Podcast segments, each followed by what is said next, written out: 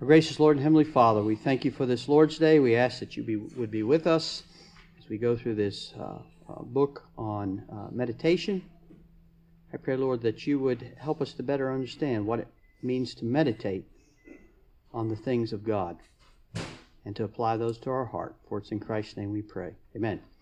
So, uh, just is just as sort of an an opening, it maybe an introduction to this that I actually hadn't planned on doing until this morning, but I like to read a lot of books.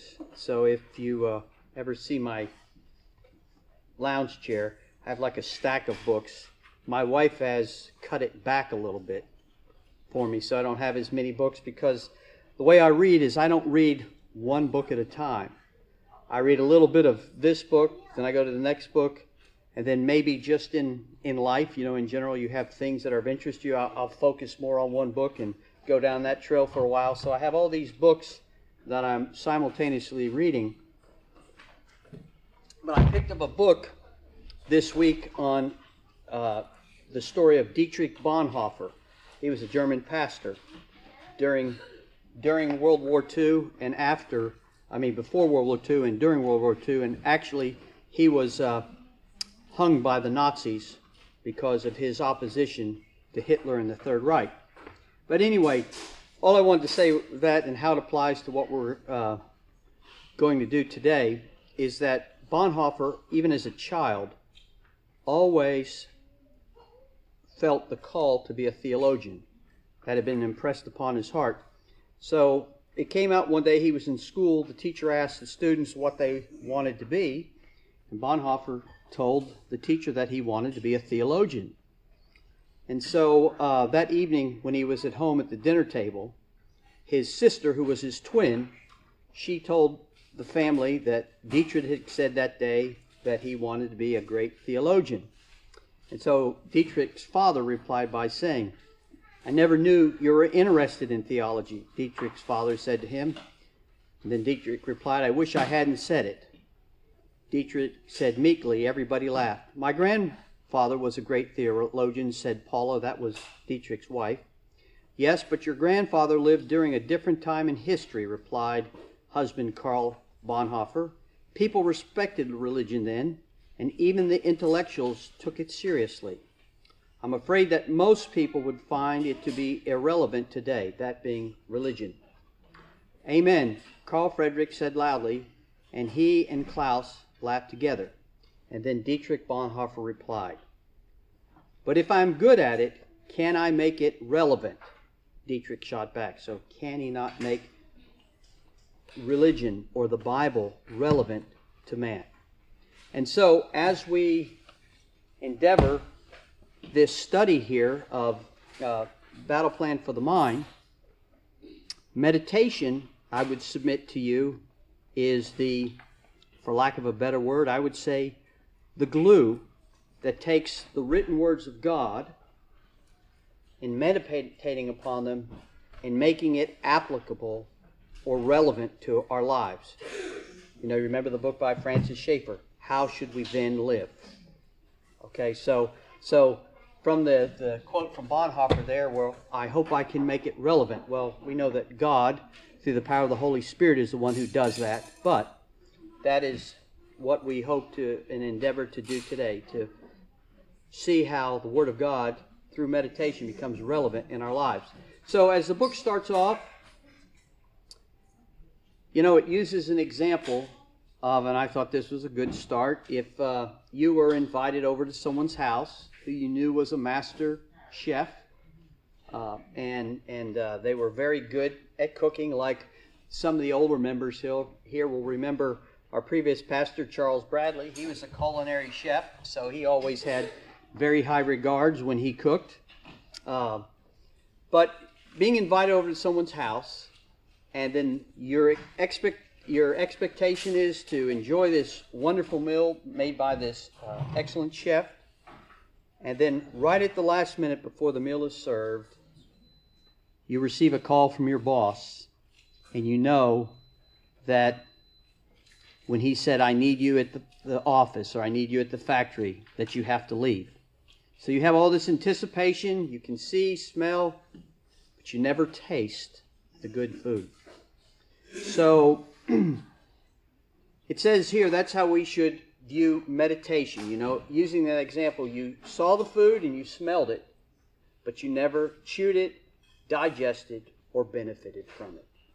So if we read the Bible without meditating upon God's Word, then we get some of the benefit, but not all the benefit, because meditation is what takes that Word and through the Holy Spirit and wings it deep into our hearts.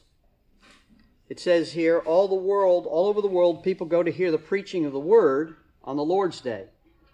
Those who are serious about spiritual growth spend time regularly reading the Bible. However, though they hear and read the Word, too often they do not chew it or digest it. Before their time in the Word is done, the world is calling. In other words, the affairs of the world. They're, they uh, captivate what we're doing. And as a result, they can perhaps say something about the, what the Word says, but they have neither enjoyed the Word in the power of the Spirit nor incorporated it deeply into their lives. They have not meditated. And then it says, in contrast, there are some, some Christians. Huh.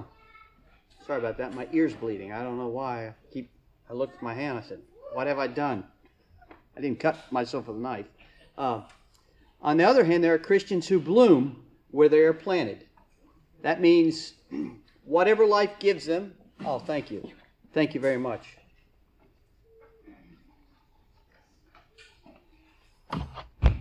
Glad it's not a bad cut. I've heard the ear is one of the worst things to bleed, that people have actually bled to death when their ears get. So, anyway. Um, but on the other hand, Christians who um, have had all kinds of trials, tribulations in their lives, as the world would say, you know, they got lemons, they turn that lemon and they make lemonade out of it.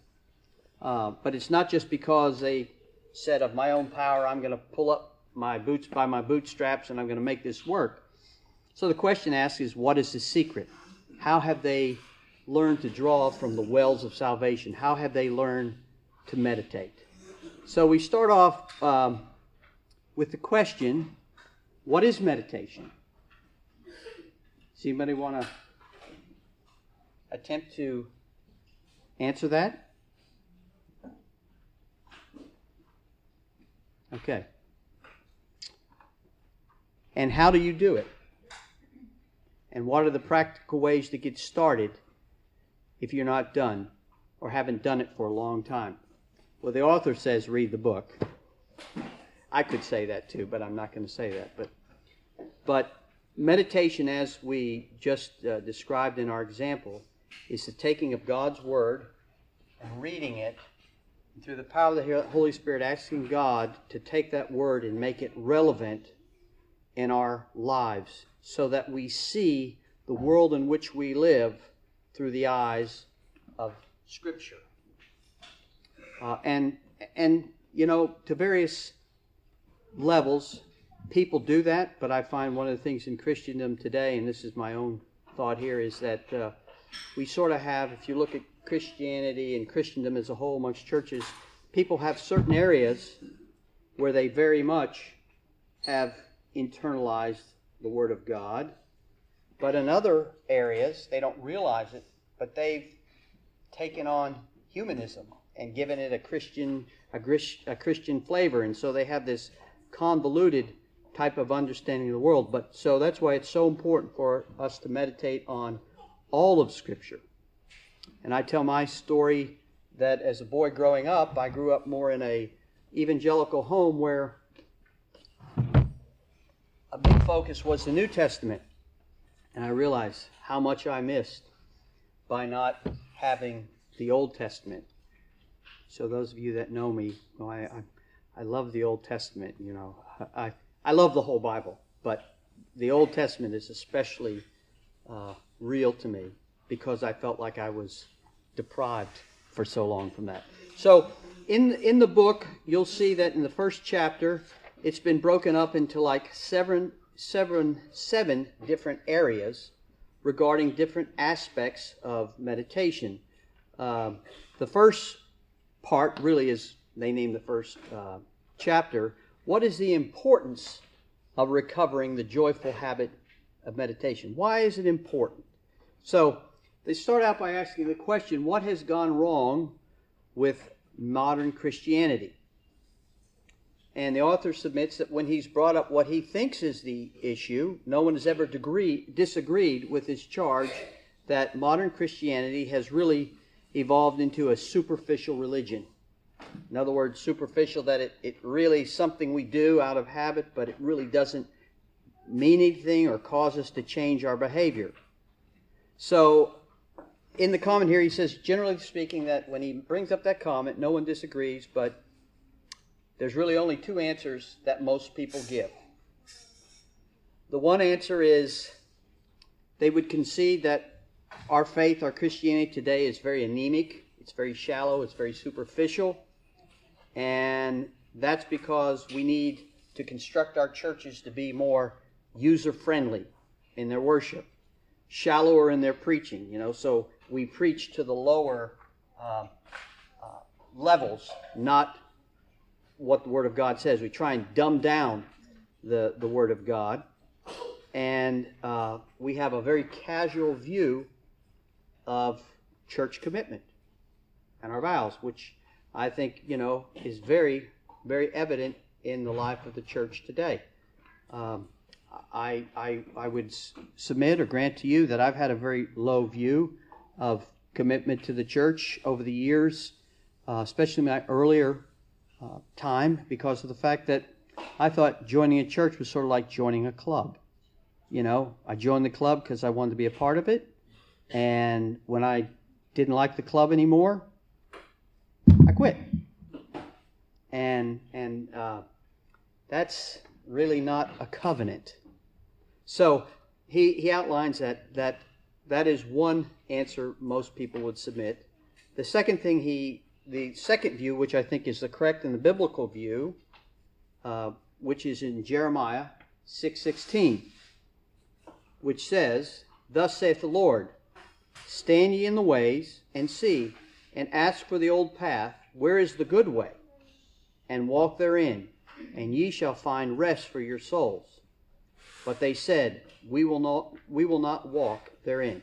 So the latter answer to that question is what's wrong with the church today is advocating for the church's return to a true biblical spirituality, uh, where a serious focus on God's Word uh, to practice in one's own experience. In other words, what would you call that if you take God's Word and you apply it to your life and you live it? That would be your what? What would you call that? Anybody want to guess? Would you call that a world view? Right? And it influences everything. Like I had these glasses and I can't see this page with, without it. When I put these on, this influences how I see things. Okay, because sometimes I have to make up the words if I can't see them. Okay? So these glasses affect how I see it. The Word of God, in meditating upon it, in making it a part of your life, influences how you see all of life. Even down to the most uh, mundane of things.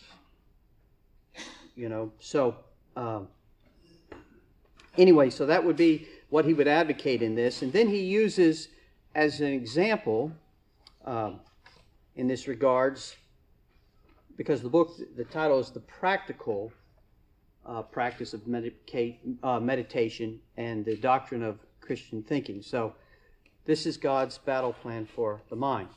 So in the in the first section here, the importance of recovering the joyful habit of meditation, he spoke about the author spoke about Psalm 1. Blessed a man, blessed is the man who walketh not in the counsel of the ungodly, but in his law doth he meditate day and night. So internalizing and meditating upon the Word of God. And, uh, you know, I had a, a, a, very keen example of that just several weeks ago. We had a family in our community over to the house that uh, neither of them go to church, but they were both raised in the church and were somewhat, if you might say, in their teenage years, early 20s, leaders in their church. And so I, I, I wasn't quite sure where they stood, so I picked Psalm chapter 1, ironically, to read that night to them.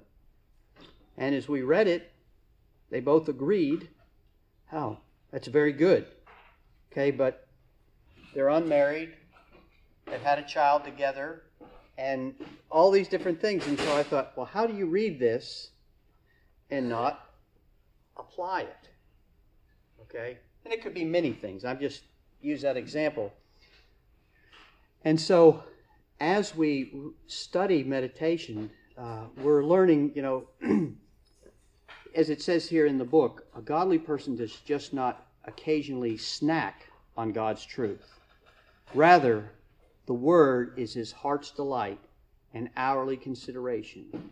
Psalm 1 beautifully demonstrates the practice of biblical meditation. What does it mean to meditate? It means to think personally, practically, seriously, and earnestly how the truth of God's Word should look in this life. In other words, how should we then live, as Francis Schaeffer used with his book? How should we then live? When he meditates, the believer fills his mind with truth so that his life becomes governed by the attitude of the Savior. And have you ever thought about that? You know, when you go through an average day, you know, we come to church so we have a, a focus on the things of God, but we should have that same attitude as we go throughout the day. Just, you know, a circumstance comes up, and do you ever ask yourself the question, how would God want me to act in this in this situation I'm in now? What would He have me to say?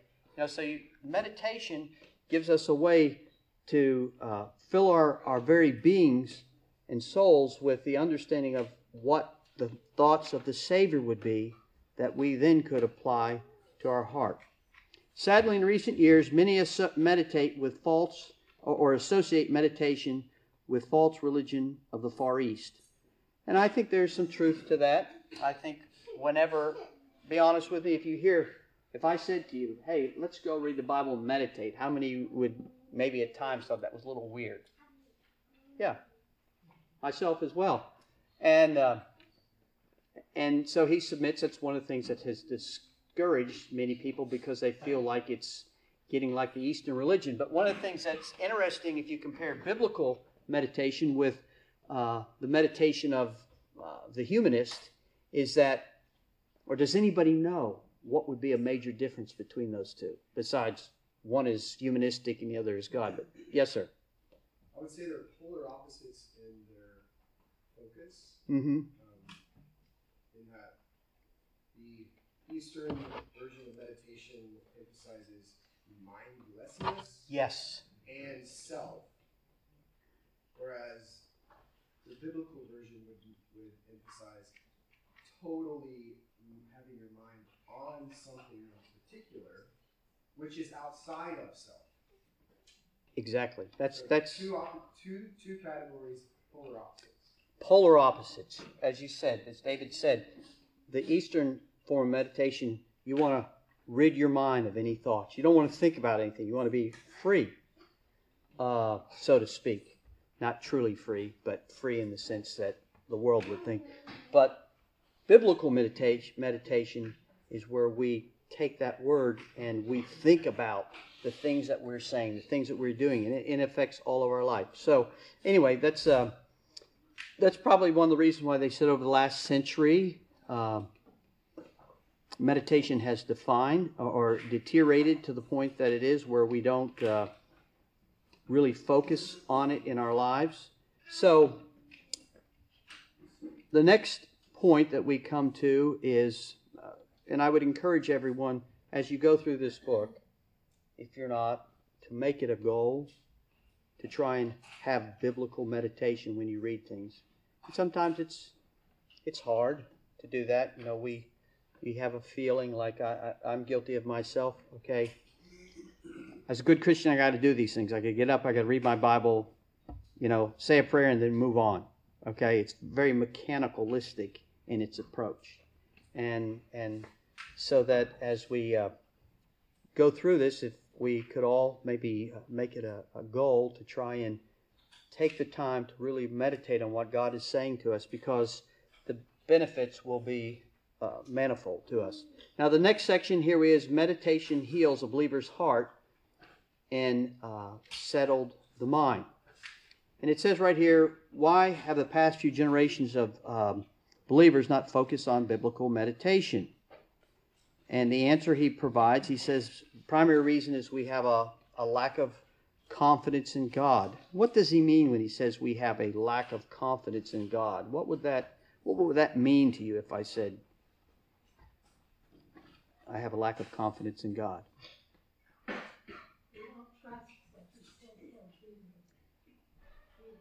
Right. Right. We've read numerous, like uh, when Pastor James was uh, preaching on Abraham, when Sarah was absconded by Pharaoh. You know, the whole reason Abraham was going down there was because he didn't he didn't trust the Lord. You know, he, he was trying to work it out on his own when he said, Hey, tell her tell Pharaoh that, you know, we're brother and sister or something like that. So uh, yes, that is that is correct. That the fact that uh, our lack of confidence in God's word is that we don't trust Him for His promises. What does it say in the Word of God? I will never leave you nor forsake you. And so when we are in the darkest or most dire of situations, biblical meditation helps us to understand that God is working. We don't see it. Okay? We don't see it. You know, and I, I use this example. This was in the book, and I'm just going to throw this in right here. But, you know, when my son Josiah had cancer 10 years ago, I remember I was I was very angry with God. I said, you know, God, he's been a good son. He's got a good job, all the worldly things, right? Telling you, you know. Uh, he has a wonderful wife. Couldn't he have picked somebody else? You know, God is no respecter of persons. But I never could see now, I'm fortunate in the sense that God allowed me to see just a little bit. Sometimes we have things that happen in our life that we never get to see what God was doing, even though God is always at work. But I have five little grandchildren now that never would have been there had these things not happened. And so I, I, I think, Lord, you were at work all the time. I was just so godless to not even see those things. So, so the reason why meditation settles our heart is because in our world today, as we're bombarded with all different types of enticements and anxieties, they leave us feeling stressed and inward troubled. And because we don't really, we say we know God, but we really don't know God, we don't know His power, we don't know His comfort, uh, it becomes an escape mechanism for us. You know, and he lists several things that are escape mechanisms entertainment, alcohol, hobbies, worldly amusing, uh, amusements, nine mind numbing pop music. And, and I, I've really realized that, especially that one thing in the last couple years, how really pop music or rock is mind numbing. Uh, you know, people listen to it, and what do you do? you forget about what's going on around you. Your, mo- your mood maybe is changed to sort of a euphoric high for a little period of time because you're not focused uh, on, on God. You just want to forget everything. And what I find interesting, especially about uh, the pop music or rock music, is that many times that very song that you're listening to that you say, "Oh, I really like the sound," and that's how I, what my excuse to be. Oh, I really like the sound of the music. I'm not listening to the words. But when I go back and I listen to the words, I realize, wow, these are dismal, or they're godless, you know, and and this is what I'm feeding on. This is what I'm meditating on. You know, you don't even realize it. You think you're you're you're uh, turning out or turning off, you know, everything else the world, and this is filling that. But you're being filled filled many times with very, very godless thoughts and things to meditate. Because I've caught myself in the midst of maybe singing the words to a song, and I thought, oh, those are really not very good words. That I'm reciting. So, anyway, young people, listen to that and don't use my same excuse. You know, oh, I'm not I'm not thinking about the words. I just like the tune. So, um, but what does meditation do for the believer? Meditation ties people's fluttering minds, because you know, unbelievers and even believers who are not meditating on the word, God, word of God, it takes their minds that are adrift and all these different things in the world and it ties them to the spiritual anchor of stability. William Bates, who was one of the Puritans, he wrote, There is a great inconsistency in the thoughts of men. Both, uh, but meditation doth chain and fashion them to a spiritual object. Okay? Uh, also, another Edmund Smith commented meditation will lead to a calmness of disposition, a serenity of mind, and a certainty about the ways of God. You know, I think about uh, an example here, it doesn't give it, but uh, Paul the Apostle, when he's on the ship and the ship's going down and everything, uh, and, you know, they're, they're figuring out what they're going to do. We're dying, and Paul's very calm. Well, what resided with him, Paul? Paul, the Spirit of God, right? he he he walked with the Lord. Um, what about Jonah? Remember now, Jonah knew he was running away from God, but he knew why what was happening was happening as well. So uh, they lead to a calmness of disposition, a serenity of mind, and certainty about the ways of God. Uh, another individual said uh, he viewed meditation, and this is a pretty powerful statement to make as uh, a godly person's greatest need. What we need more than anything else to be able to meditate on the Word of God. Thomas Watson also wrote A Christian enters into meditation as a man enters into a hospital, that he may be healed. Meditation heals the soul and the deadness and earthliness. And that's something we all struggle with earthliness. Uh, another Puritan Richard Sibbes, said, This meditation is a serious act of the Spirit towards the inward inwards of the soul, whose object is spiritual, whose affection is a provoked appetite to practice holy things, a kindling in us of the love of God, and a zeal towards His truth, a healing of our benumbered hearts. So, uh, thus the Spirit relieves the heart by applying divine truth through meditation. So that's how we take the written word and it, it is applied as truth in our lives because the Holy Spirit makes that manifest. Thomas Hooker, another Puritan, defined medica- meditation, I keep wanting to say medication, meditation as a serious intention of the mind whereby we come to search out the truth and settle it effectively, effectually upon the heart. Um, so, the believer must personally ponder and imitate and apply God's word to his own depressing case. The great Puritan pastor Richard Baxter experiencing, experienced many painful agonies during his sojourn here on earth. Yes, he was comforted by the habit of heavenly meditation. He was able to maintain wonderful equanimity of mind through his trials and suffering, even though they were extremely severe. Believer, the streams of God's word, word heal us just as effectively today as in Baxter's time. Trust the Spirit of comfort to help you as you begin to dwell on the eternal truths of grace and peace in God's Word. So we're about four minutes out. I'm going to stop since there's a natural break here. But I want what I want to do is anybody have any comments or thoughts you'd like to make at this time about your reading of the book or thoughts? Have you found it worthwhile? Yes, Oscar. I did find it worthwhile. Anything particular? Anything particular? Going back to what you expressed about wanting music, reflecting back on those things.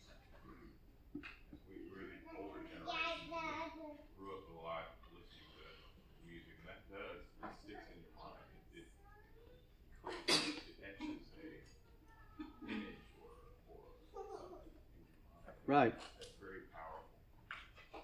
And many times very wicked. Yeah. I mean, how many. When you say music, one thing I thought about. How many have heard the song by John Lennon, Imagine? You ever listen to think about what the words are really saying in that song? It's frightening. And it is totally anti God, but yet I just think, wow, that was a great song. You know? Okay?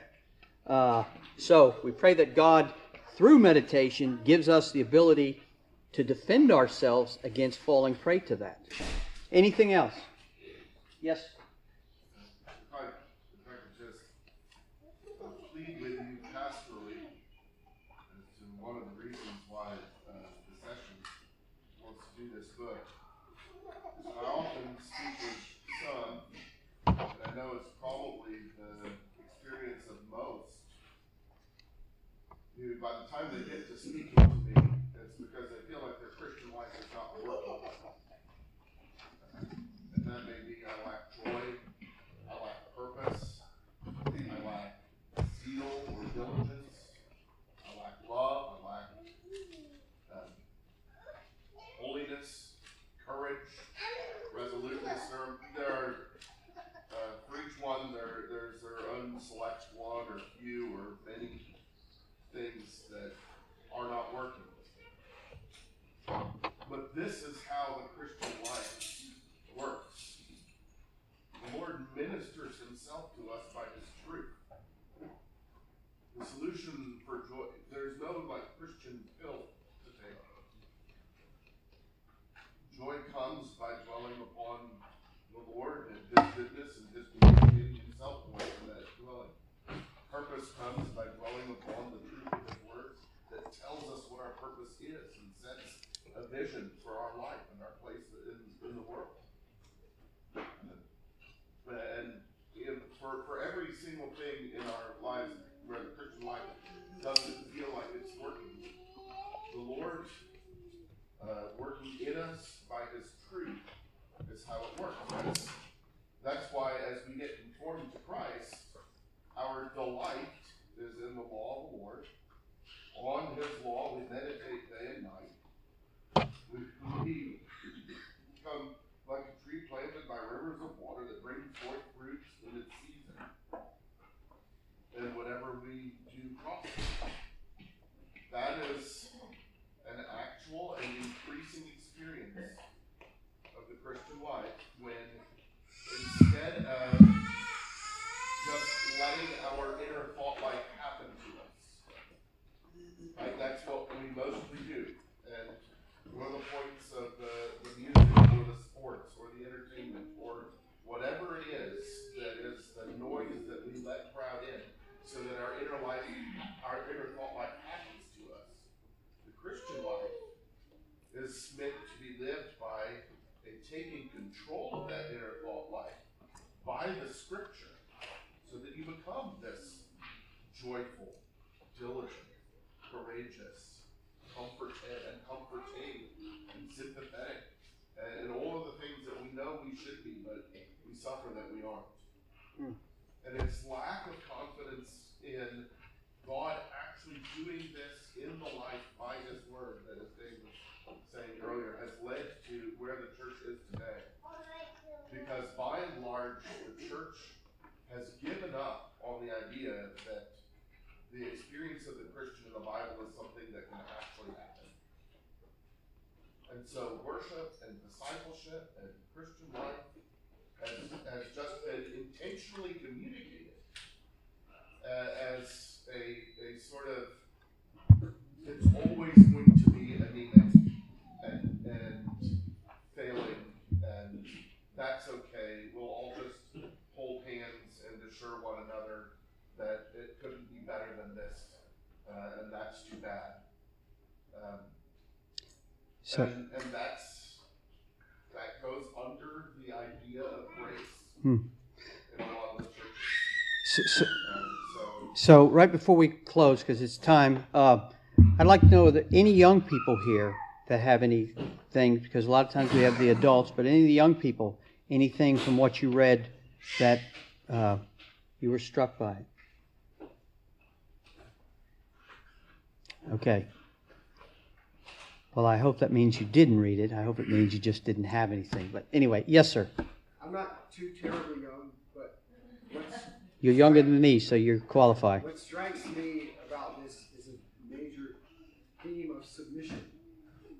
Do we submit ourselves to God's word and to God Himself, or do we submit ourselves to the world's design for us and even our own flesh that would um, be so quick to so easily go to the first sin that we think we have in ourselves without something from the outside the ability to become like God. And if we think that that's that's a natural bend of the, of the heart, and without something else pouring into us, that is the natural way things are going to go. Yes. And Yeah. so, so, so we even as Christians look at the word as being underneath us. So we need to, we need to submit ourselves to the word so that it is over the top of us and ministering to us. And that is a combat. It's a, it's it's war to do that in our own hearts. Yep. Well, it's funny. I said to my wife this morning, you know, they use this term about humanism that's creeping into the 21st century or the 20th century. You've probably heard it. The New Age movement. I thought, I, I said to her this morning, I said, I think it's really strange. Why do we say that? Because this is the old age movement. It's been the problem since day one. Men try to be like God. All right, Mr. Patterson, would you close us in prayer, please?